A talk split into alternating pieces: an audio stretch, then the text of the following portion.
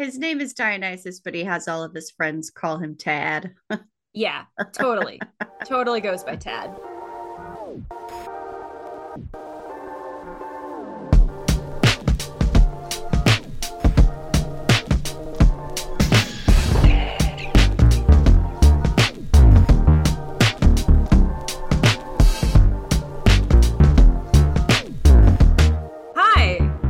Welcome to another episode of Random Fandom, where me, Stephanie Weaver, pronouns she, her, talk to my friend Britt Kelly. Hey, what am I this week? I am a person who hikes and then whose knees protest. That's who I am this week. this week, I am a person who makes ukulele straps out of random items found around the house. That's that's my achievement for the week. That's so. awesome. That's a great achievement.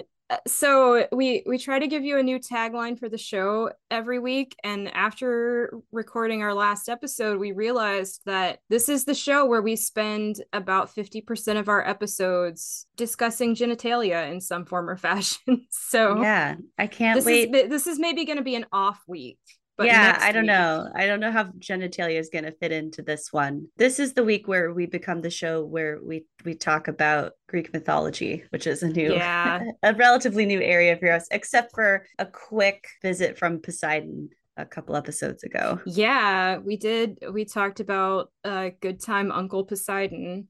Yeah, which that was um, in episode two, I believe. Yeah, I think it was. Yeah so this week we're going to be talking about Hades, which is one of my favorite video games. It was one of the things that kind of got me through those like bleak lockdown days of the pandemic. So this game was released by Supergiant Games. This is like their I want to say fourth game, maybe mm-hmm. maybe fifth. I should have looked that up beforehand, but it's something like that. So the interesting thing about this game, which we'll talk about a little bit later, it had an early release in 2018 and was available on PC. In 2020, they made their full release where it was ported to consoles and everything. And what happened between 2018 and 2020 actually involved a lot of audience and player feedback. And we'll, we'll talk mm. some about how that happened. But we've talked yeah. a lot last week, especially about how creators interact with their audiences and mm-hmm. like the way that uh, she who must not be named continues to try to exert control over the wizarding world that we all, well, not all, but that many of us still love. So I think we're going to see a very different relationship between creators and fans in this episode. Maybe a yeah. nice palate cleanser. That's really interesting, actually, that they, I feel like this is kind of like a, a, a, great opportunity is to have this period where you're getting a lot of feedback from the audience you actually wish to serve mm-hmm. in a direct way. And I think there are so many things that don't do that mm-hmm. at all and i wonder like if the not doing that is related to fear like marketing fears like we will not we will not maximize our profits if we concern ourselves with trying to make sure that we're responding to our fans or our, our audiences in like actually yeah. direct ways so i don't know i'm looking forward to talking about that because that seems really interesting to me yeah and the the creators here obviously found that model really productive for them because they are in the process of making Hades 2 and they once mm-hmm. again plan to have an early release for PC, a period where people are like playing and giving feedback before they make a full release of the game. So, I think that's I don't know, I think it's really cool. So I, I feel like a lot of games in the past have been on this like schedule of we release the game and then people don't like there's a bunch of people who buy the early game and then basically you hear about all the bugginess later on when you finally decide to buy the game. Yeah. Or in my case generally when you play games years after their release and like things have been updated by the time you play them and there's full you know fan wikis that tell you how to do certain things in the games i, I do like that. But yeah. that's a very much like i almost like kind of like a risk heavy model model where it seems like this is a really responsive potential model. I wonder I wonder if it will continue or not. I, I don't know enough about games to know whether maybe this is a model that's been used in the past or not. But it seems Mhm. new to me. Yeah, and I well later on I, I think we can talk a little bit about some trends in games recently. And I definitely have some thoughts about this model and what it might mean.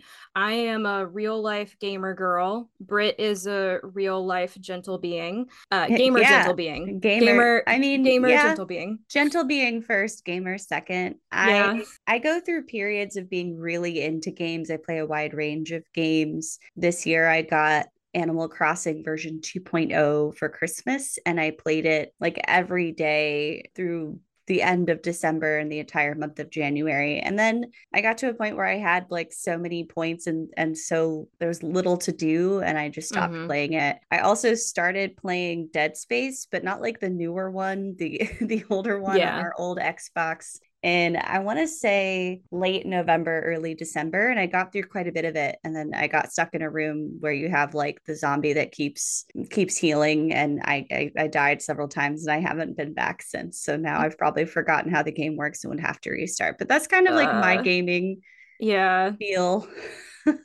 I I did that with Elden Ring. I got to a point where I was really frustrated and quit for like a year and then when I went back I'd forgotten how to play the game entirely, which was fine because I also decided to go with a completely different character build, so Yeah. nothing that I remembered from before would have worked anyway. So right so i'm gonna i'm gonna kind of give an overview of like what the game is about and while i am doing that i'm gonna be showing brit a video of a speed run of this game so Okay. that they can see what the game is like because they haven't played it. So i'm gonna start that.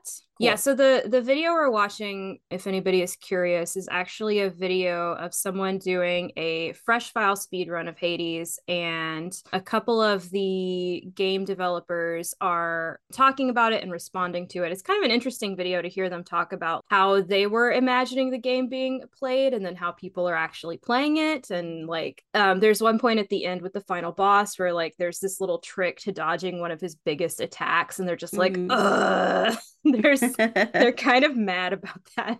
They're not mad, but yeah. i love so I, I- I'm going to describe what I'm seeing already, and then you can start talking about the game. So the the the opening screen here that I'm looking at, it says Hades in these sort of beautiful, simple font, and then above it are these just adorable little three little skulls next to each other. They all have the what what are we the laurels? They're wearing they're wearing laurels. yeah. Um, they it looks like they all have eyes that look like rubies. One looks like it's got a coin in its mouth, so because you need a, a coin to cross the river Styx. Anyway, it's just really kind of a delightful opening screen. We're going to talk a lot about the art style in this game later because that's definitely a big part of the appeal. So, the start of this game, which you're about to see here, so we have our main character here. His name is Zagreus. He is the son of Hades and Hades the god, and he is trying to escape from Hades the place. The problem is that every time he gets killed, he goes right back to the house of Hades. He goes straight back to where he started because that's where all dead people go first. They go to the Mhm. house of Hades when they first die. Okay. The other obstacle here is that this is a this is a roguelike game, which means that every time you play it, the rooms and the enemies and the rewards you get for each room change. Like they're all Mhm. gen- regenerated every time. So it's not like you can memorize or plan for what is going to happen. You just have to like do the best you can with what pops up each time. okay. So, in terms of the story, Nyx, the goddess of night who lives down in the house of Hades, And has also my kitten. and also Brit's kitten. I can't wait for you to see the art for Nyx. You're going to love it.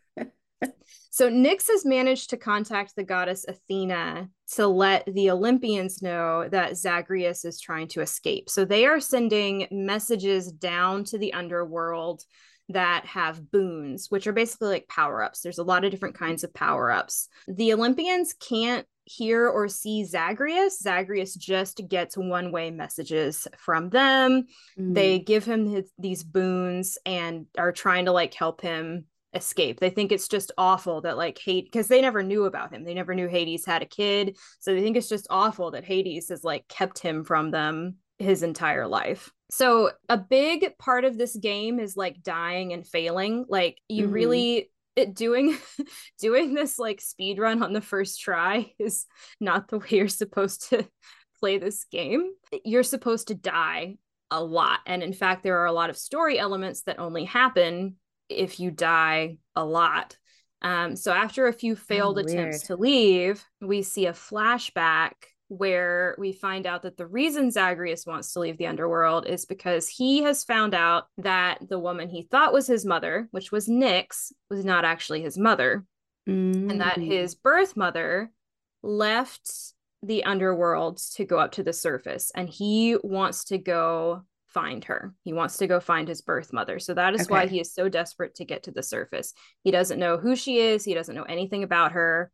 Hades won't tell him anything. Mm-hmm. We know because we are astute scholars of Greek mythology that it's Persephone. Right. um, he doesn't know that. Yeah. Yeah. Uh, so, Britt, do you want to do you want to respond to what you're seeing? Yeah, sh- absolutely. So, I well, first of all, it's now become very red everywhere, which it was not earlier. So, the opening that I was seeing, there was a lot of green flame everywhere, which absolutely made me think back to the Disney movie Hercules.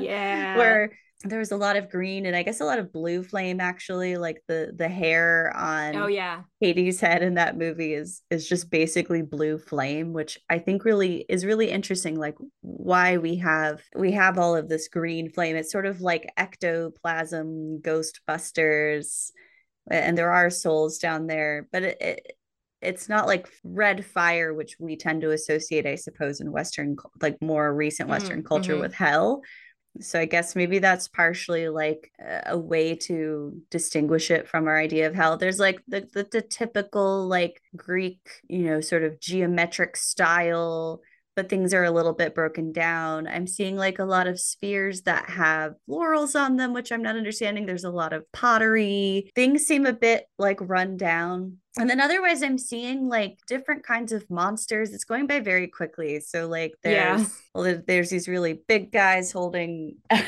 like giant uh what are those called? They're like clubs or something. Clubs, like, yeah, yeah. clubs that he's fighting. He seems to have a lot of magical spells that he can use. Zagreus, that is. Yeah. So uh in the playthrough, we're getting to the first boss, which is Megara, one of the Furies. Mm-hmm and Megara is also Zagreus's ex in the game.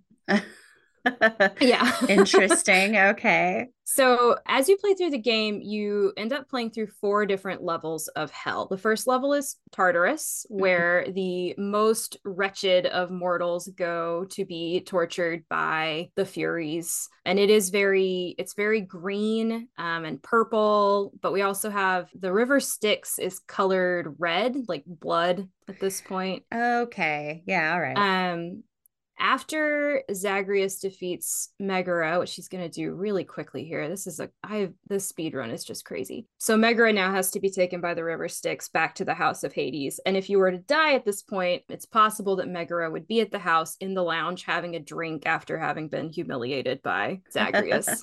so he's about to move on to Asphodel, which okay. in mythology was where most mortals went. And it was just kind of a like nondescript fields and flowers and kind of like vaguely pleasant.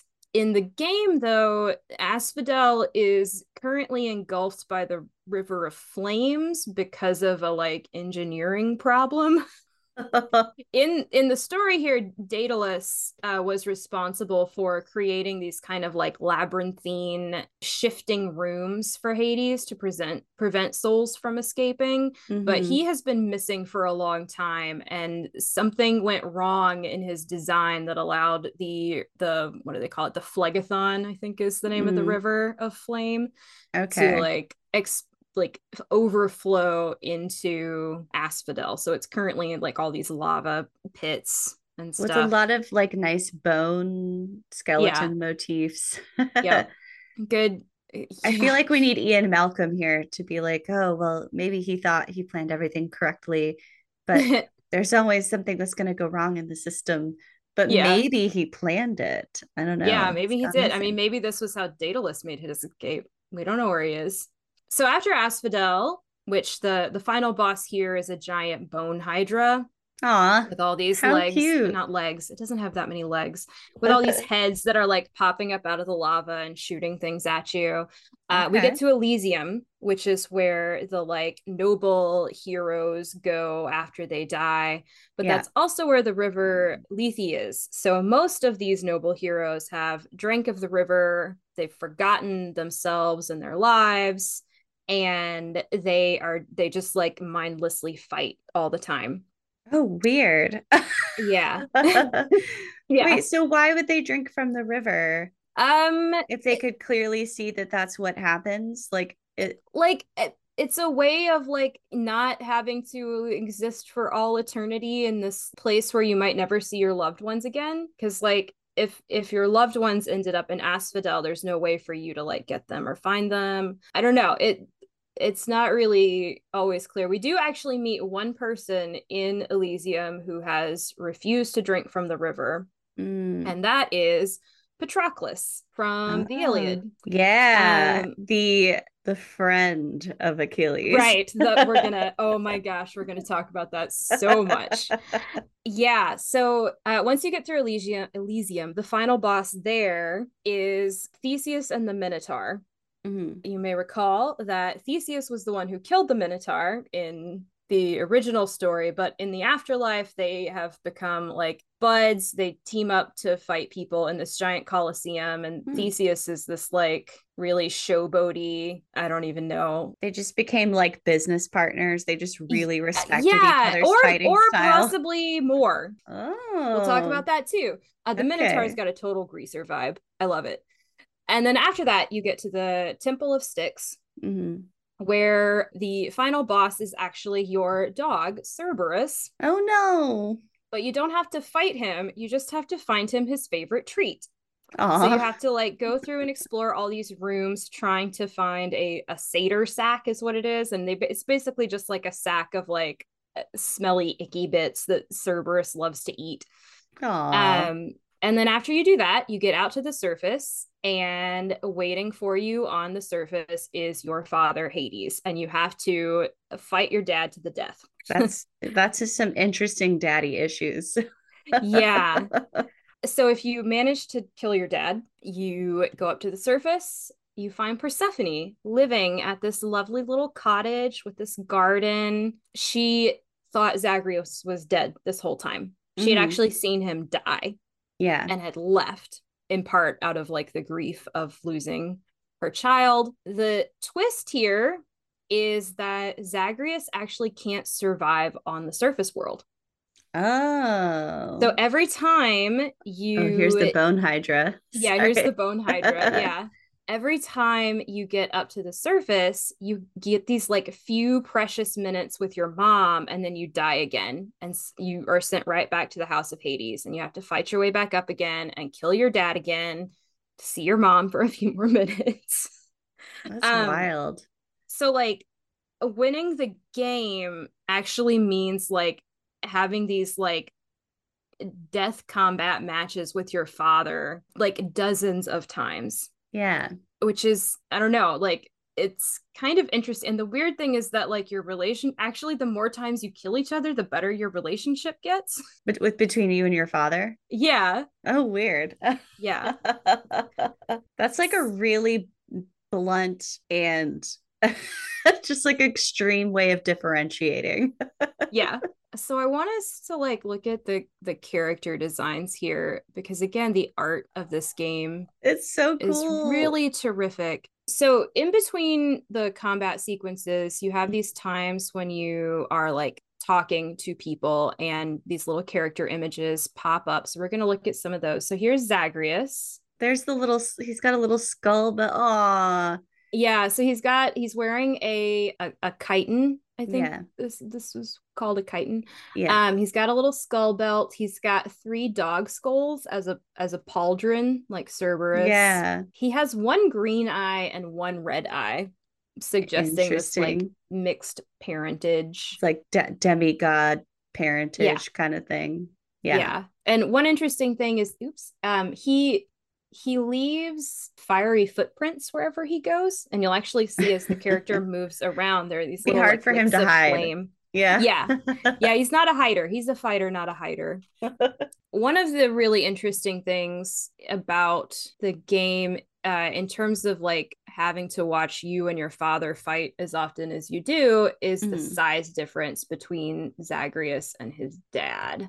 So here's Hades. Oh, big oh, he's dude. got a skull on his belt that's just like it, it's got gems in its where its eyes should be, but also in his mouth. He's wearing this huge gem on his forearm, a bunch of rings. He's got some pretty amazing like mustache long yeah. long mustache thing going on i can't quite figure out what the skull thing is that he has as part of his armor but he's huge he's kind of i feel like he actually looks so much like the typical like disney dad in a lot of movies yeah. like yeah. uh like the little mermaid or particularly in brave where all of the men are like grotesque in one way or another yeah. and one of the ways in which they are grotesque is that they are just so comically huge compared to every other character around them. So that's kind of him. He's like just this massive, bulking presence. He is bigger than Kevin Sorbo as Hercules. Yeah. that's how and yeah his his got two red eyes and huge eyebrows which are kind of cool yeah he's just a really intense presence so a couple of things the mustache here this shape that's almost like it's almost like an an infinity symbol if one side of it got like snapped open so the, yeah. the two ends are poking out rather than mm-hmm. being connected this is like the symbol of the house of hades so it's on a lot of the decorations it's oh. on the oh. coins a lot mm. of the mm. time okay the other thing that's interesting is they they have hades holding a scroll a parchment scroll yeah um which is important because most of the times that we see Hades, if he is not fighting us to the death, he's doing paperwork. He's like at his desk doing paperwork. And you can like listen in on him having audiences with various shades. And he oh. you just like you get this sense that he spends all of his time on bureaucratic nonsense. Um, maybe that's why he enjoys his his sparring matches with you so much. Yeah, like it it's something completely away, different yeah, just from the monotony of being a bureaucrat. yeah, I do. I, I feel like I've always gotten the sense in particular that Hades is like the like the one of the few Greek gods that's just a straight up bureaucrat. He's just yeah. doing paperwork all the time. He's just tracking the numbers and everyone else gets to like go around and do weird crap and he's just down in the underworld doing all the important paperwork. yeah. And it's a thankless job. Like it does seem to be a really thankless job. Like I think people generally don't thank you for being like, ah, I'm I'm dead now and I live in this underworld place. Yeah. So here's Persephone when we first meet her. She actually gets an outfit change later in the game. Ooh, um, outfit upgrade. yeah. So here she is in, in kind of like a goddess of spring. Thing. Yeah. So she's got on a very like flowy white cream chiton with these kind of beautiful it's hard to tell whether they're golden or not but these beautiful ropes kind of across her waist and up her chest. And she but she's also just covered in different greens. There's a there's she's got lavender in her hair. I love that she does look a little bit older. She's not like yeah. 20 she does yeah you look at her and you're like yeah this woman's probably in her 50s she's not tiny necessarily but yeah she's carrying a basket full of fruit including the pomegranate that got mm-hmm. her into mm-hmm. trouble in the first place and she's got like anime hair almost but like yeah. long blonde and then the front it's almost like a mullet like a Greek mullet. Yeah. um, yeah, she's really, but she she looks kind of thoughtful, down to earth. Obviously, her eyes are green, so she's showing the, I guess, the human side of Zagreus in that mm-hmm. way. She looks great. Also, all of the the fact that she's basically holding a bounty definitely points to her parentage as well. So, because wasn't she one of the daughters of of the the goddess of the harvest or something Demeter, like yeah. Yeah, I thought that's right. I so Yeah. my Greek mythology is not nearly as strong as Stephanie's, but I do seem to remember that. So yeah, here she is. She's she's a woman who like went through some stuff, and I think we can definitely have a talk later about whether canonically how how we want to talk about her rape. I guess. Yeah, the way that the game handles that is interesting. In in the game, the story is so she is the she's a demigod, demigoddess. Demeter is her mother, Demeter, and she had a human father, a mortal father. Mhm. Hades is like his brother Zeus is trying to like foist off all of these possible wives on him. Hades isn't really interested in any of them. Why does Zeus want Hades to get married? Does he I- want him to just be more settled in his bureaucratic I think role? so. Like, I think like yeah, because you know Hades Hades became the god of the underworld by drawing a the short straw basically. So like maybe Zeus was feeling bad that his brother got the short straw and then was like, "All right, like we'll try to get you a nice wife at least." yeah, here's some Um, hotties to choose from. Yeah, so Hades wasn't interested. Persephone, for i can't remember exactly what the story was. Actually, the wiki will probably tell us. Uh, There was some reason why she was unhappy where she was. Okay, so she was forced to come to the underworld by Zeus. Um, so the, the two of them were kind of like it was kind of an arranged marriage, basically Okay. but over time they developed a real relationship and like some true intimacy and love Mhm. and after the the birth of her child and subsequent death of her child who was then later revived by the fates without her knowing anything about it she chose to leave the underworld Mhm. which honestly like we know from statistics losing a child is very hard on a couple Yeah. um Yeah. and often can prompt separations so no no shade on persephone for that so that's the way they handled that it was in, instead of it being a rape Yeah. um they it was an arranged marriage Okay. Wow. Yeah, so that's interesting that whoever brought him back were like, we're gonna wait long enough for Persephone to leave and like basically get divorced. But we're yeah, yeah. nyx so nyx was zagreus's foster mother she raised him and oh. yeah. I love this. i know she's so good She almost looks like she's like from Sailor Moon. yeah But like if Sailor Moon became more like of a goth show. Yeah, so she's- um, yeah. So Here, Nyx is it- primarily done in like purples. Yeah, Um, absolutely. She's got Purple this dark gold. hair that kind of wings out behind her, and on the underside of her hair, you can see like star, like stars, like a night sky kind of thing. Mm, yeah. She's got stars in her diadem. She's wearing like a little crown. She's also wearing a like a necklace that has a skull holding a big purple gem in its mouth. Her dress is also decorated with a couple of more skulls. And then she's got these big moons yeah, on just her giant shoulder. moons. Yeah.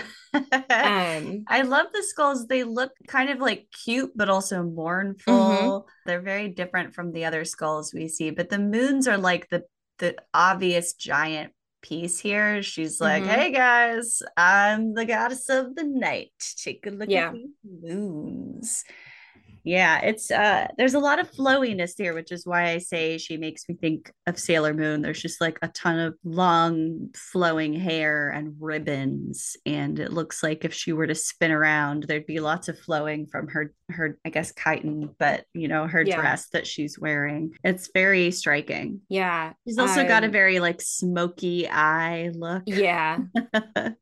Um, the interesting thing in her her kind of characterization is she's she's kind of formal in the way that she talks, even with her children and foster children. So she's she's a very affectionate person, but she's not a very expressive person, okay. which I I kind of like. It it kind of goes with this idea like she was one of the titans like she's a, you know like a step removed from the experiences of gods and then two steps removed from the experience of mortals mm-hmm. so there are these times sometimes where you can see that she's like struggling a little bit with things like emotions and figuring out how to like express things yeah um, so uh, when you mean she's affectionate but has difficulty expressing her emotions like what do you mean by the affectionate yeah so she's maybe devoted is a better word than affectionate she's very devoted to her children um, okay. and her foster children and we can actually see we're going to talk about her sons in a second. We see three of her sons in this game, but she's also taken in the Furies as kind of foster daughter. She has Zagreus as a foster daughter. So she ends up being a very motherly character and clearly cares a lot about the well being of her children and foster seems, children. It seems kind of interesting that she's presented as so motherly, not only to her own children, her, I guess, biological children, but also mm-hmm. to her foster children because I, I could easily see there being a trope of like Zagreus's relationship with Nyx is really terrible because he's her foster kid. And mm-hmm. that's one huge reason why he, when he finds out that it's not his mom, he wants to seek out his mother. But yeah, even the fact that he doesn't realize that she's not his biological mom, I think that that's a nice, like, very different take than you have, um, than you might have expected, I think. This yeah. is kind of an amazing image. Okay, There's, so I was what is say, going on here? um, we're gonna. Uh, I kind of put characters together kind of loosely in my little slideshow here. So here on the right we have Primordial Chaos, who is Nyx's parent.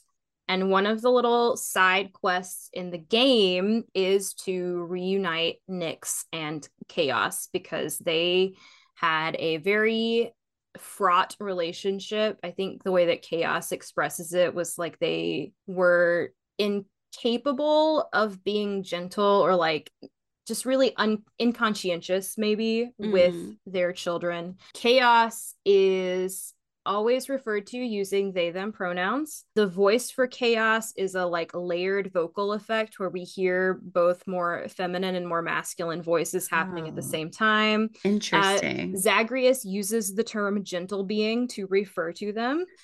um and and Love it's always it. parent, like they are Nyx's parent. So mm shout out for non-binary representation i guess yeah i mean i just want to describe what's going on in the picture yes you should describe what's going on this so, is maybe okay, not the so best non-binary has... representation but i i think it's spot on this is how i actually look as well um no there's so chaos has this kind of corona going on at the top that looks like it's made from gold. They're sort of all muted, kind of gray cream color. They appear to have some kind of symbol in the middle of their forehead. I can't quite see exactly what it is, but it's got gold it's and red uh, in it. Yeah, it's a, it's like a pair of eyes. Yeah. In the in the in a larger eye shape. And then there's some super cute, what look like bat wings coming out of their head and some horns coming out of those. They're wearing some really cute purple gem earrings. They have a really nice bright red gem in the middle of their chest. But then like so the top is is kind of a mix of things that are are very very beautiful and sleek and androgynous. And then it it kind of moves into it, it looks like they have like a scarf that goes down their body that's made of tree roots. And those roots turn into kind of different types of faces all of which have red eyes. It looks like there's red flowers on them. They there's faces. It also looks like there's there's one little bit in there that looks like a fetus. So there's this kind of like sense of growth and creation, but like maybe not quite perfect creation. There's also like this, for some reason, something about the lower part of this picture, because you can kind of see the rib cage and what looks like a spine. It makes me think a lot of the the death that they created for Scrooged. oh, yeah. in yeah. the later part of the scene where yeah. where death opens up its robe and it's just this this rib cage with like these screaming monsters in it who are, I guess, damned to live inside of Death's rib cage for eternity. Later on, they dance because they're having a good time at the party at the end of the movie. Yeah. And yes, I so always- the top, I thought that was an umbilical cord there. it you know it might be. It's hard to tell. It, It's hard know, to now- tell. It could be now both. that you've traced it, I can kind of see it connected to the fetus. And then, like, so the top, it's like you have kind of the sharpest features, and then it, it really does blur completely by the time you get to the bottom of the image, where it's like, is that a tree trunk? It's just kind of shapeless color. It's interesting. I mean, I, I feel like it's kind of a nice creation of what chaos might look like at least some of the time. yeah. Are they And holding chaos- like a little marble or Yeah, they they're holding a marble that kind of looks like earth. Like Yeah. so chaos also gives you boons. You can you can find these portals as you are playing through different levels Mhm. and you actually have to pay some of your HP to descend into the portal. Oh, And when okay. you do, Yeah. You can talk with Chaos. Zagreus calls them Master Chaos. And Chaos offers you boons, but their boons always come with a price. So Yeah. it'll be something like for the next six encounters, because the game is kind of measured in encounters. So for the next Mhm. six encounters, you have like 30% less health. After that, your attack does plus 60% damage or something okay. like that. So it's like a So- really huge boon, but it's a huge cost as well. yeah you have to like get through the cost in order to get the reward um Gotcha. and at one point nyx says that chaos is what's the word chaos is a deceiver but not malicious i think is the way that she puts it Mm. um Hmm. so there's definitely this fe- like you're never quite sure exactly where you stand with chaos and you kind of see zagreus kind of forcing his friendship or not forcing because chaos never really indicates that they're not interested or like that they don't want zagreus to be there and it's very clear that if they didn't want zagreus to be there he wouldn't be there right. but they never seem to go out of their way to be friendly so Yeah. Can I also Um, point out that Ni- not Nyx, that Chaos has some great eyelash game going Yeah. on. Those are amazing eyelashes. So Yeah, I feel like this artist managed to capture this like really beautifully androgynous face. yeah. So I think maybe thinking about like Nyx as a as a mother, it's clear that she did not have a good relationship with her parent. Right. And maybe what we're seeing is like her attempting to be a better parent without having a good example of how to do that.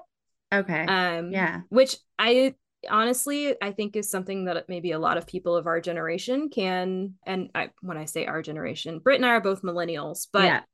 like a lot of people talk- millennials, we're not Yes. quite Gen X, yeah. but we're Um yeah. but I know like a lot of people that I have talked to who are like having kids right now or want to have kids who are our age have talked a lot about like thinking really deliberately about the kind of parents they want to be and Mhm. like some of the things that maybe didn't go great in their childhoods and how they want to do better. So right. all right, so let's actually go back and talk about Nyx's children, the rest of Nyx's children. So Yeah. here on the left, we have Hypnos, who is the god of sleep. Every time Zagreus dies and comes out of the pool in the house of Hades, Hypnos is there to greet him. He greets everyone who dies and comes into the house. Oh wow. Um, a lot of times when you show up, he's asleep and you startle him awake. so this is basically the character modeled after me. yeah. Um, I know, except that all right, so it's interesting to look at this character because he's got this like huge red regal robe. It makes me think a lot of looking at old paintings of like Queen Elizabeth I or King Henry VIII, just the, the huge red royal, except it looks kind of quilted. It's like this weird mix of like royal robe and like Santa Claus jacket yeah. uh beneath that he's wearing a chiton that's really like really cut close. It looks i don't know it looks great. He's got this great belt with a sleeping skull which is super Yeah. cute. It looks like there's poppies on either side of the skull. The red poppies with purple gems in the middle. He's got one of those coins with the symbol that we talked about earlier of Hades. And then he's got a little scroll with with what looks to be almost like a clipboard and he's holding a quill and he like when i look at his face and, and the way he's standing the first thing i thought was that he's just like a sardonic queen like talking to him i don't know if that's at all what his character is like but I could I could see him kind of quipping jokes in between his naps when he interacts with people. So I don't know if that's the case. But... He he's more of a like oblivious, a lovable, oblivious doof, I guess. Okay. Um he does he does quip jokes, but I he doesn't really intend them to be funny. So there's there's one point where like if you get killed by theseus and the minotaur and you pop back up he's like oh i see you got killed by the minotaur again. You know what might help is next time if you got me his autograph. It's like no hypnos that won't help but yeah so just very like earnest doesn't realize that what he's saying yeah. is kind of silly or, or biting potentially. Yeah. Okay. He's got a little bit of a stoner vibe I can kind of see that with the eyes. The eyes yeah. definitely look pretty glazed over. And he's he's not he's actually not very good at his job and like other members of the house are constantly having to get on him about actually doing his job right and I mean if you're yeah. born into a job then there's no really any need to be any good at it. Yeah. uh, okay. I don't on the right here we have his brother Charon, the boatman. Which, um, uh, he looks so great. I love yeah. It. He's such a cutie. He's got this huge hat, this huge black hat. All over him are these coins with the Hades motif, which, uh, you know, obviously you have to pay the boatman to take you across the river Styx. He's got a huge oar with these like lovely geometric waves on it in gold. He's got a big purse at his side with a gold skull on it. He's wearing a black and gold robe. But I think the best part is just the little peeking skull like face over the top of the robe with just purple smoke coming out of his mouth. And it's either smoke or a gem in his eyes. There's purple kind of where his nostrils are. He just looks like such a like he looks like someone that maybe you might be afraid of if you first met him but i imagine mm-hmm. he's a real softy inside. I don't know if that's true or not. He's cute. I like him so he pops up periodically as you are out trying to escape the underworld and he sells you things. Like he he he just wants coins so the other thing is that every time you try to talk to him he just groans. Like that's that's his only form of communication i mean it groaning. doesn't look like he has a tongue so yeah. that seems fair. Um he is very chill. Like you can you can hit him with your sword or whatever and he just doesn't do anything. The only time he gets mad at you is if you try to steal his money bag Oh, and then wow. you have to fight to the death. So yeah, he's like a Ferengi or whatever. Like yeah.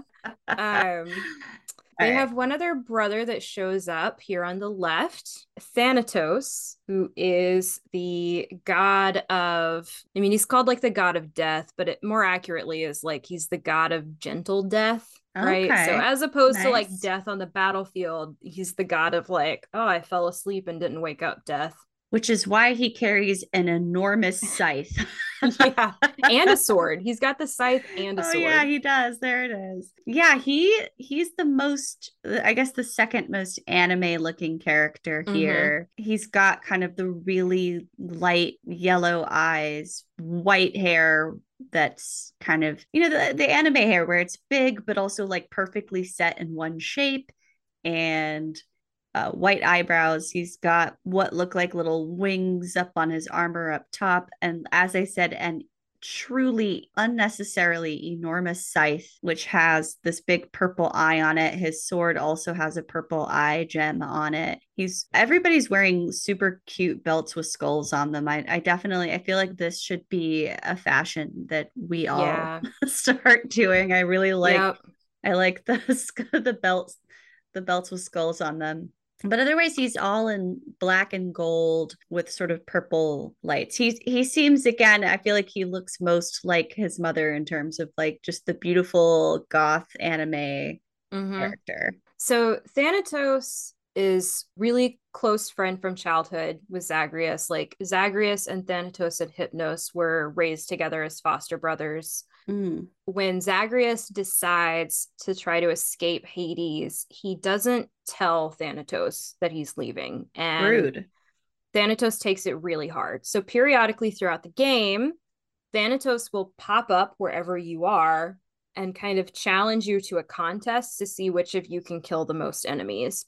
Mm. And he hmm. almost always wins because he's the god of death and it's fucking unfair. Yeah. Um, but if you manage to beat him, he gives you an HP boost, which is nice.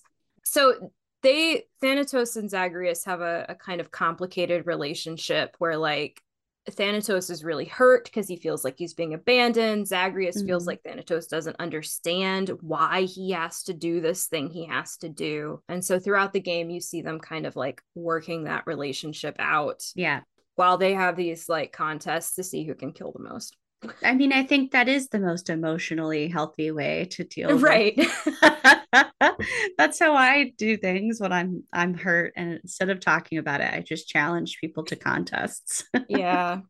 So another member of the House of Hades, uh, over here on the right, is Achilles, and he serves as kind of the house guard. He's mm. also the one who trained Zagreus in combat. So you will okay. periodically go back and check in with Achilles. He gives you his like codex, which mm. has notes about all the characters you meet, all the enemies you face, all the fish that you can catch, all of this stuff. Hmm. Is catching fish a huge part of the game?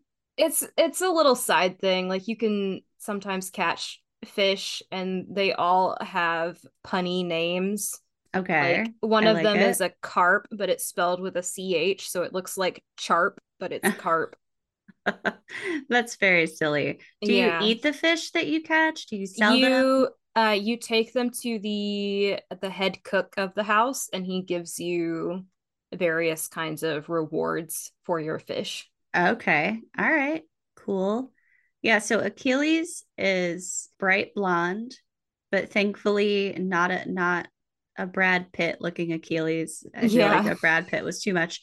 He's older as well, so he he definitely looks like a, a man who is in his mid I, I would I would say like mid 50s maybe, but has he's very muscular. He's got this huge it's like a weird if one of those sh- short swords that Romans used had a baby with a spear, that's what it looks like he's holding. Yeah.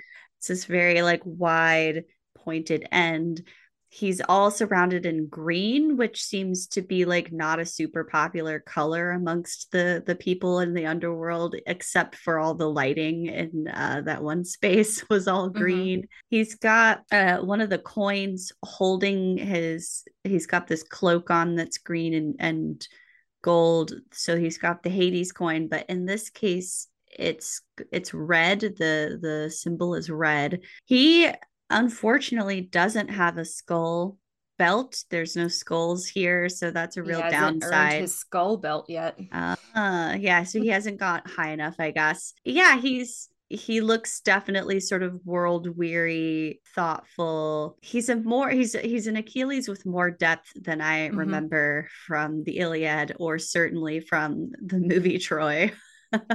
yeah and the way that the way that he's kind of characterized the way the voice actor the, the voice actor has this kind of like resigned tonality to him mm-hmm. he's he's very much characterized as like a man who has regrets um right. who does not like some of the things that he did in his past but who is now really dedicated to helping Zagreus. Yeah. For example, taking Hector's body and just mm-hmm. carrying it around behind his chariot until it yeah disintegrated. Just so as an example, throwing babies onto spears. just a few examples of the horrible things that were going on.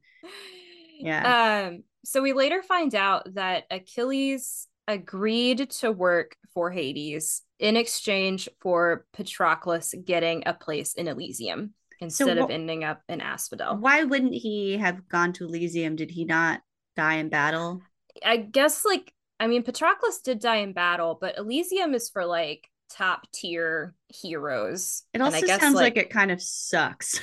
yeah. I thought it was supposed to be nice, but it doesn't sound nice. I mean, all. I guess it depends on your definition of nice. uh, it's definitely very beautiful. We should we maybe we we can go back and like look at some of the footage Yeah. from Elysium. It's a it's a beautiful place. so, So- does Achilles ever go visit Mm. Patroclus? Do they ever have any like little little moments together? um one of the big subquests that you can do and honestly this was the subquest that kept me playing the game for a while mm-hmm. is you can get Achilles and Patroclus back together.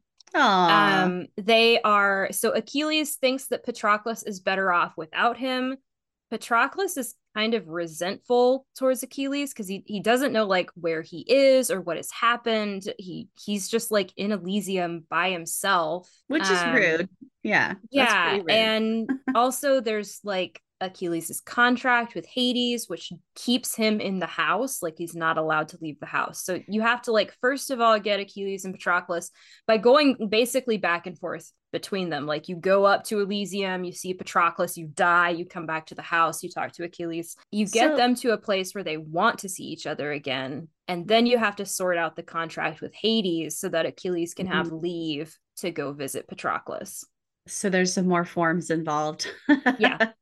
there's a lot of there's a lot of forms I'm, so Um, I'm curious, why did Achilles not want Patroclus to go to Asphodel? Like that sounds like it's pleasant and nice. Like, is there something in particular about that compared to Elysium that is? he thought i mean because elysium is supposed to be like a step up on in terms of the like i don't know he like uh, didn't read the fine print in his contract. yeah I, well and he you know he didn't know what elysium was really like before he got there and he just sure. he thought Okay. that maybe patroclus would like it better there so so also working for hades are the furies we talked about megara earlier who is zagreus's ex-girlfriend I would Um, watch a show about these people.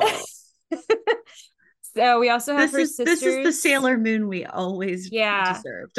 Um, so we have her sisters, Tisiphone, who is the punisher of murderers. so who's in who's in what spot here? We've got, Uh, I've got I'm seeing Tisiphone is, in, is dressed in green. She's in the center.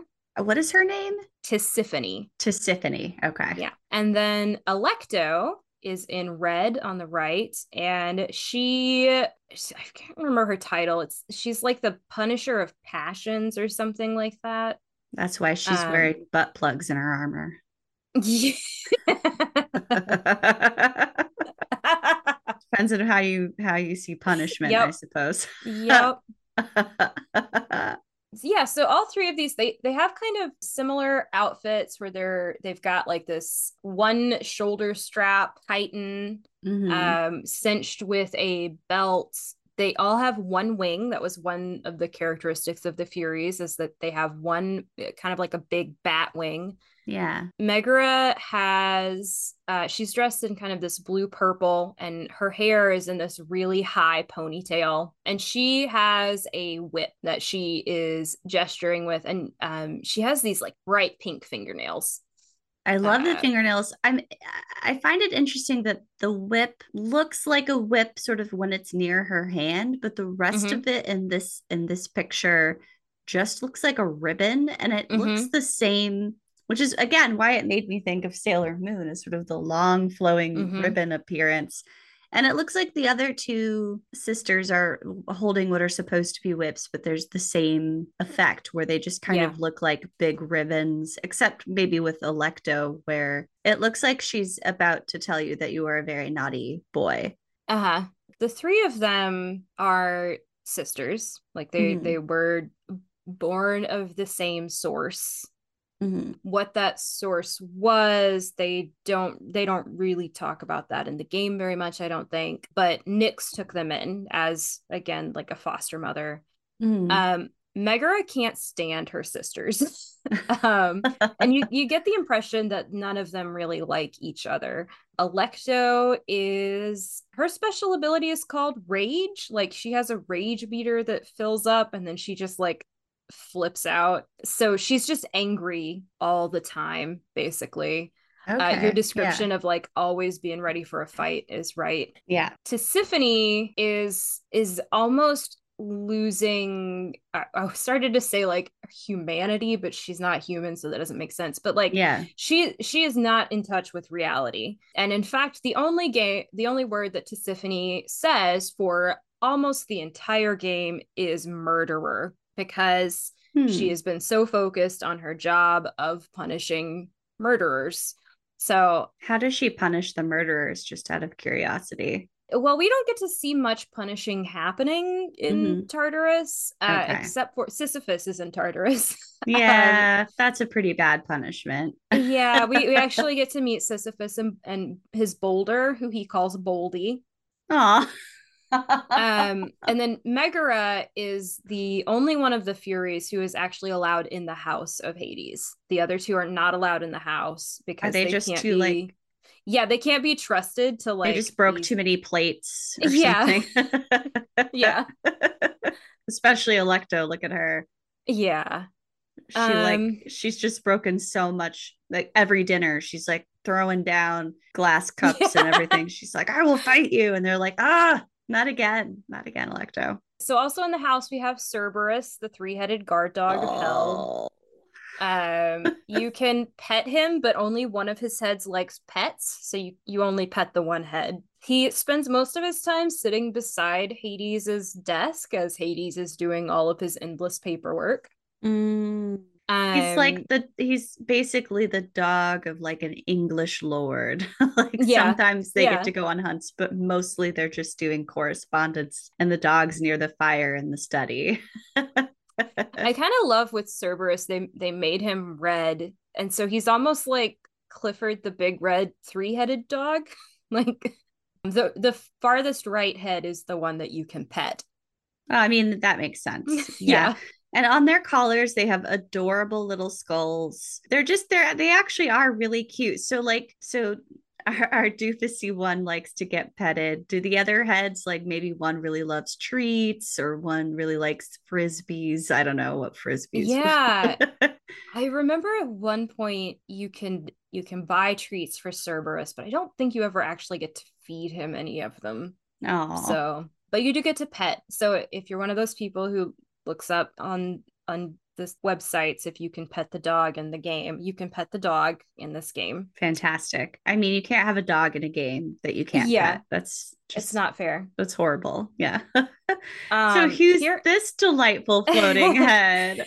Here on the right, we have Dusa, who is the maid for the house. She is a Gorgon, and there's actually a point when you're when you're out in the underworld trying to escape, you fight Gorgons. And later there, there comes a point where Zagreus asks, like, um, are you related to them in any way? Because I've kind of killed a lot of them. And and Dusa is like, yeah, I mean technically, but like not really. And it's fine if you kill them. I mean, she's super cute. She's got yeah. these very cute snakes. One seems very helpful. It's holding her her duster. I was wondering why she was holding a, a duster, but now I understand why. Yep. She's got these huge yellow eyes that are just wide open, a much more sort of like kid cartoony mouth than any of the other characters we've seen with like these that she's got her these two fangs, but they look more like buck teeth than fangs. Mm-hmm. She's got what looks like just kind of a generally happy look on her face.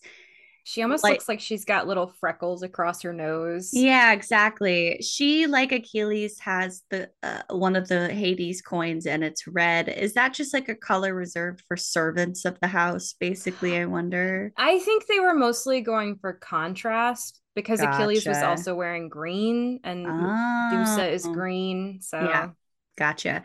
She's cute. I I don't understand why she's only ahead, but otherwise. Yeah, all the Gorgons in the games are just floating heads. I guess that was a choice they made. Okay. No, that's um, cool. Yeah. But yeah, she's she's always buzzing around the house. She's very she's very nervous and shy. She doesn't want to lose her job. Like she works really really hard because she really likes being in the House of Hades and doesn't mm-hmm. want to lose her job. So So is she the Um, only maid in the house? She's the only maid. This seems Yeah. like a huge house. Yeah. Like maybe Hades could have hired some more help.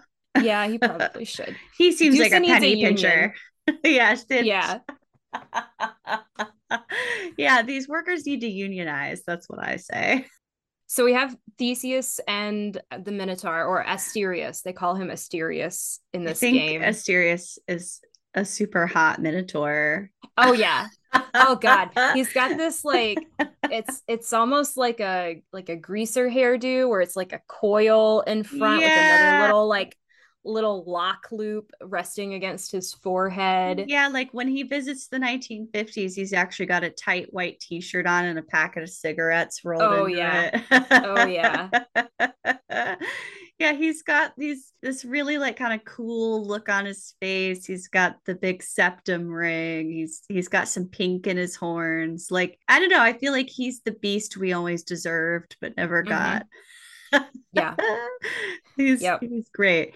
And then Theseus just looks like a person I would never want to talk to. He looks extremely full of himself. He's got this like this like Superman vibe. Yeah, especially Um, with the he- big so he's gloves like- on. Yeah, he's got these big gloves on and he's got his hands on his hips and he's got this like, you know, all American smile on his face and one eyebrow is kind of cocked up and His biceps are too big, yeah. like too Um, big. Okay, so before before I go on to this next thing, we're gonna I want to talk about the romance options in this game. I But first I love to like- I want to I want to ask first of all like general feelings about romance in video games and romance options in video games. So I love romance in video games. I have played a lot of games where romance has been a primary interest of mine in the game. Like not that I'm not doing the other bits of the game, but I'm very, very engaged in the romance. So they have some pretty awesome romance options in both the the Mass Effect series, which is one of my Mhm. favorite series of video games, and in the Dragon Age series. And I I have spent a lot of time cultivating romances in those. I think probably in the in the Dragon Age series, my I still feel like my OTP is Alistair. Alistair. Alistair's I've I've romanced different characters, and I think hands down, Alistair is my OTP. And my I I, t- I generally get attached to types of characters that I've developed, and I I had like an early kind of uh you know magic casting female character that I that I think really paired well with Alistair, just kind of being a doofus. And then, then in Mass Effect, I I really can't decide between Garrus and Liara. What I Mm. like about Liara is that she is bisexual, and so she Mhm. will pair with either of your characters.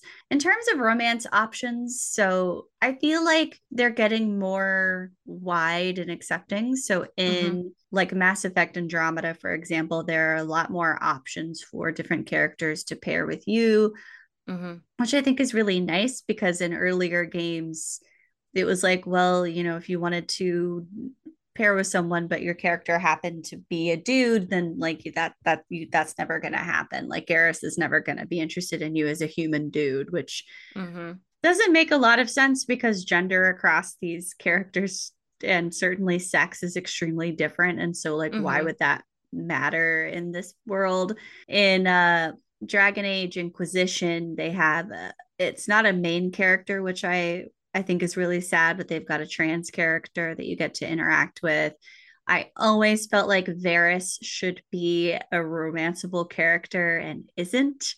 So that Mhm. makes me sad. I, so I think like I, I I guess I would just love for more, even more openness and and you get to engage with different types of personalities and give gifts and go on mini adventures and just have a lot of different interactions because I think that's one of the benefits of games where they have sort of like a friendship and or romance system built in I think the big thing that I now like on the one hand when I get to play games I sort of try to make different characters. Some are more androgynous. Uh, I've more recently been like purposefully making you know men characters. But I do think a really big drawback to a lot of these is not even just like the sexuality possibilities, but also the fact that when you're creating a character in most games, except for like Animal Crossing, where there aren't any romance options, mm-hmm. um, so you're whatever your sex is doesn't matter. Also, Animal Crossing does a thing where they sort of give you two options, but they don't label either one necessarily, and you can kind of wear whatever clothes you're you're given or purchased. Yeah. yeah. But I, I do think like the downside is is I can't choose to play a non-binary character, or if yeah. I choose to play a man, I have a very limited set of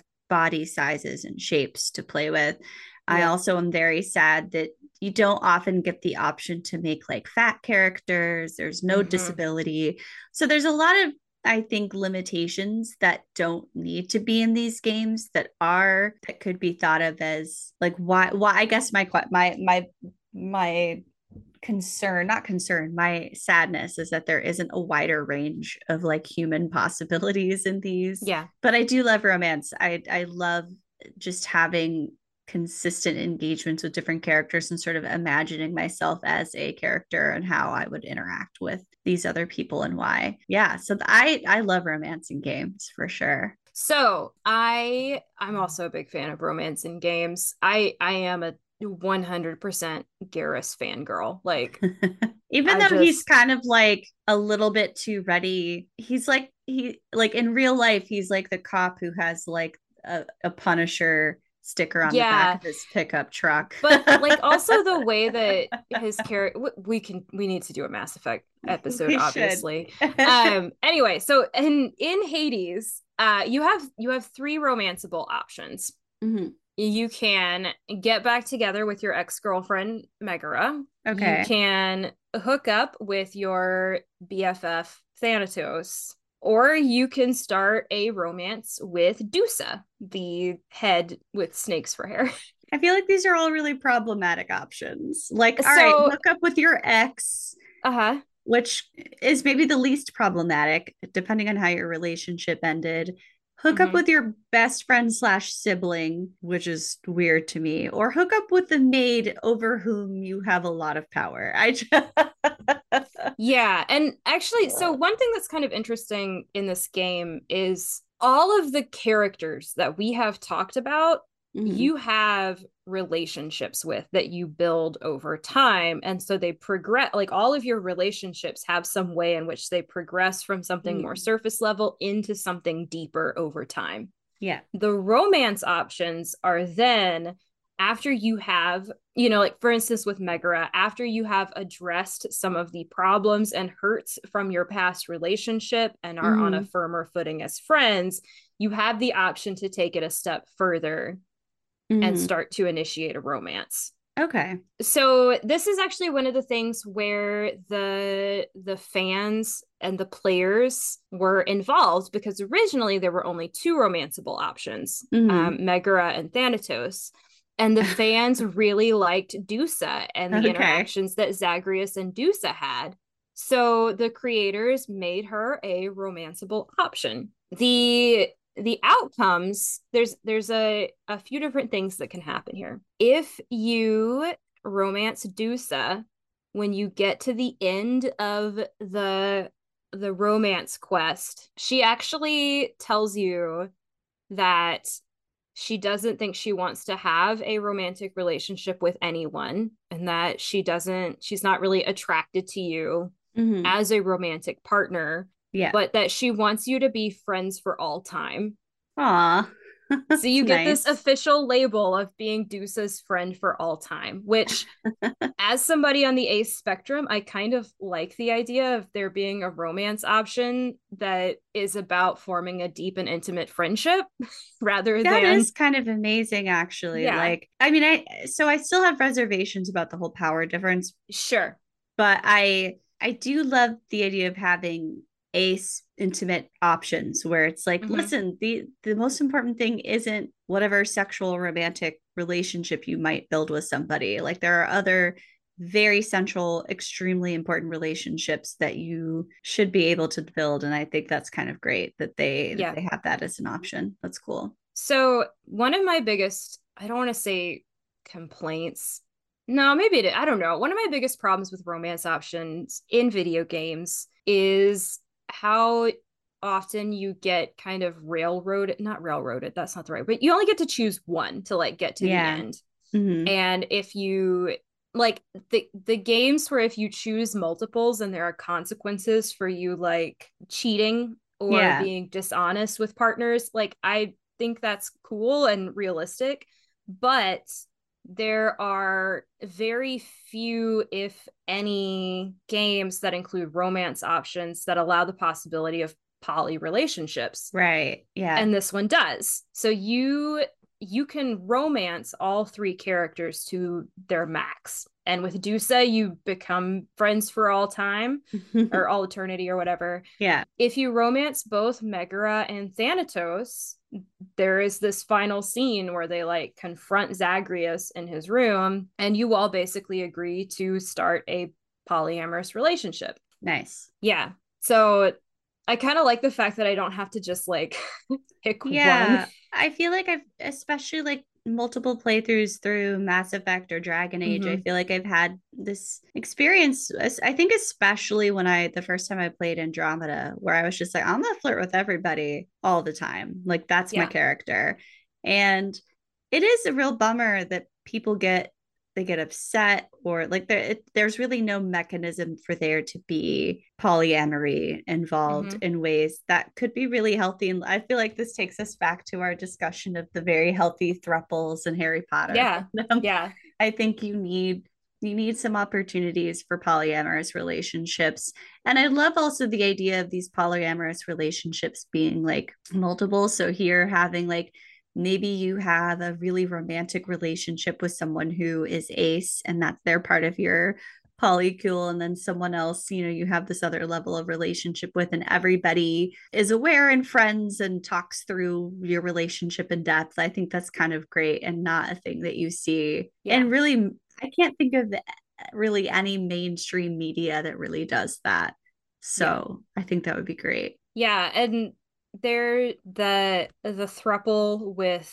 Thanatos and Megara is featured very prominently in like the fanfics. Mm-hmm. There's also a lot of fics about there's also there's a lot of implications and there's a lot of fics where even the the relationship with Megara and Thanatos isn't necessarily like exclusive. So mm-hmm. Um, there's a lot of fics about like Zagreus and Patroclus and Achilles. Nice. Okay. Yeah. Love it. Love um, it. Theseus and Asterius the Minotaur are often paired up in fics. I like it. Yeah. and it's a lot of times it's this kind of like uh, Theseus is in like big denial over his sexuality and he's just like no, we're just bros. We're just like really good bros what he's like my best friend and partner. What? Meanwhile asterius is like quietly pining away and just kind of like well this is what it is. What's and eventually a little sex between friends every now and then. Like um, eventually theseus comes around and like mm-hmm.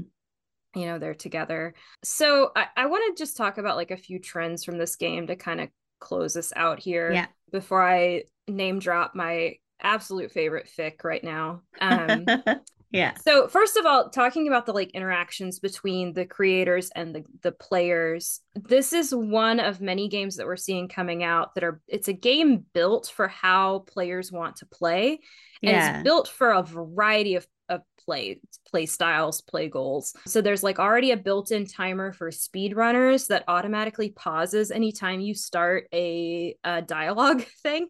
Um, yeah. there are options for like increasing your difficulty level as you move through the game mm-hmm. for people who like really want the challenge. There's a god mode option where every time zagreus dies your the amount of damage you take from enemies like drops a, a tiny bit every time hmm and the idea the the like idea thematically is like zagreus is learning and getting stronger every yeah. time he fails so and that really helps for people who just like they want to move the story along which was how i played the first time like i was so invested in like the story that yeah. I wanted to just like keep moving.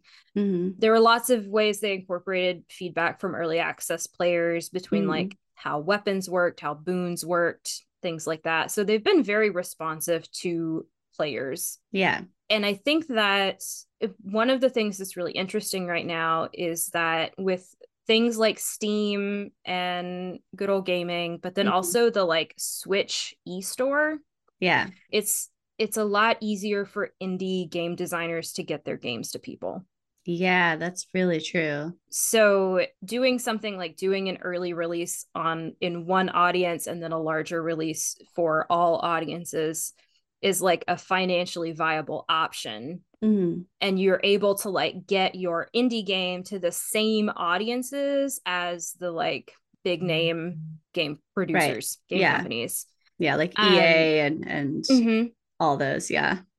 So I think we're seeing a lot of games that are able to be more responsive to like player feedback because Mm-hmm. the like the financial barrier of like just making a game Yeah, I think that's is true. kind of lower. So you can Yeah. take more risks or do things different. And because you always have the option of doing updates, yeah. you can fix things that went bad the first time. Right. Yeah, that's a really good point. I, I think that's actually kind of like a really lovely element of games in this day and age is because the means of production are so much more available to more Mhm. people now than they ever used to be. It it allows for a much wider possibility of like perspectives and Mhm. possibilities that than you would otherwise have, which I think is really really positive. I it I think it does also though go hand in hand with because you have this kind of balkanization of like streaming services and other things where you're kind of we don't have sort of big media in the same way everybody has sort of like an, a media niche where they are surrounded by certain types of media that they engage with and are less likely necessarily to come across other types of media that I think that presents its own set of challenges as well in terms of on the one hand you can get more perspectives in games but then who is actually seeing those Yeah. different perspectives and different types of games might in fact be a smaller audience so i don't know o- o- overwhelmingly i think it is actually a positive development but it'll be interesting to see how this continues to develop especially the more we kind of figure out how we or want how we or or do we want to regulate these kinds of online spaces Yeah. but i do love the the the opportunity for fan feedback as well because i think Yeah. Yeah you can be so responsive and being responsive is really important um particularly for i don't know uh, changing social mores maybe as well i think that's kind of Mhm. something that is really interesting to, to i wonder if more and more games go to this model like what will happen i don't know that's Yeah. interesting The other thing that's kind of interesting here in relation to other games is we're seeing a lot of games now, especially with these like roguelike games, hmm where failure is not the same as losing. yeah And and where failure is kind of built into the experience. Um, yeah I feel like that really struck me when you were describing the game because it seems like so many games, like maybe dying a lot is part of. So, like, I don't play the Elden Ring, I don't play Bloodborne. I've never, I and I have no wish to. I've watched my partner play them, and uh, I, what I see is die like death after death after death after death and like mhm. I guess you're learning, but for me, that degree of challenge would really tell me, like, nope, that's not for me. Like, I don't need that degree of challenge. Where it sounds Mhm. like in this game, there's a payoff beyond potentially learning something new in using the controls of the game and learning the attacks Yeah. there's there's more payoff narratively to dying and i think that's Yeah. actually kind of a real it, that seems really interesting to me i like that as a mechanic Yeah, so another game that's kind of similar in terms of like how play works is Dead Cells, and the the tagline of Dead Cells is "Kill, Die, Learn, Repeat." yeah Um, but you're also with this game and with with Dead Cells, you're you're collecting resources every Mhm. time that Yeah. go towards making your character stronger. Hmm. Um, Into the Breach is another one that my partner my partner plays more than I do. But in Into the Breach, the idea is that you're a group of traveling mech pilots that Yeah. are bouncing between timelines and you're trying to like eventually Oh, save weird. every timeline but as soon as you save one timeline from the big threat you have to be zapped away so you can go to the next timeline so like it changes the meanings of like winning and losing in a way that I, as someone who has been trying to get over fear of failure and like yeah. to let myself be bad at things for Yeah. the sake of learning, I kind of appreciate having the like lesson. No, that's I, that actually makes a lot of sense. I too am very failure averse. I I think I've learned to take it a little bit better now that I'm older, but I still I still definitely have any issue with like critique even. Like I really mm-hmm. have I have a process of of responding to critique even when it's relatively minor and it's something I, Mhm. al- I'm already aware of like I sometimes I just I'm very reactive to it I have a hard time and I think it is because there's so much of me that just kind of like wants me to be perfect in in anything but particularly things where I have a lot of practice and I think it's also gotten in the way of me trying a lot of new things and so yeah I feel I it's something that I need to work on is getting better with it's not that I've never failed. I failed a lot, but I think I need to get Mhm. better at at dealing with it and inviting it in some important ways. Yeah. Maybe games are the way forward for Yeah. me. so tell me, Um, Stephanie, what is your what is your biggest takeaway from Hades? I think what I I think what I love the most about Hades is that it it feels a lot like fan fiction of Greek mythology. yeah, Um, but like, you know, like really well done fanfic where like the writer has a real grasp of the characters and like manages to translate them into something understandable by modern audiences while keeping something essential about them. Yeah, and i the honestly like the whole narrative and this whole idea that you just you keep failing and failing and killing your dad and yeah, eventually like you find ways to have better relationships with the people around you. Yeah like also this idea that like you know relationships take effort and like Mhm. time and you can't be careless with people which is something that i think a lot of the characters in the game are learning and dealing with so i think those are that's probably my my biggest yeah. uh, if you're if you're looking for a game that's not just conflict, but also has a lot of heart and, and yeah emotional it's growth. like it's like 50% emotional growth and like heart rending story and 50% going around smashing things to death so Sounds great. That's that's Yeah. the perfect ratio. Yeah. nice. Well, I think we should wrap things up for today. yeah Thank you for teaching me about Hades and showing me all of the amazing artwork that's going on with this game. I I think I'm gonna have to try it. The, the my takeaway from this is, hey, BioWare, you should make Varric a romanceable character. You hear you heard it here first.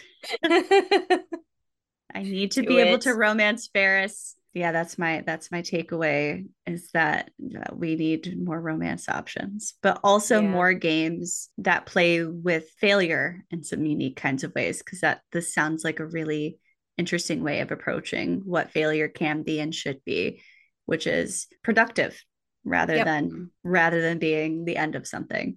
So, well, thanks everyone for listening. We'll see you next time. bye y'all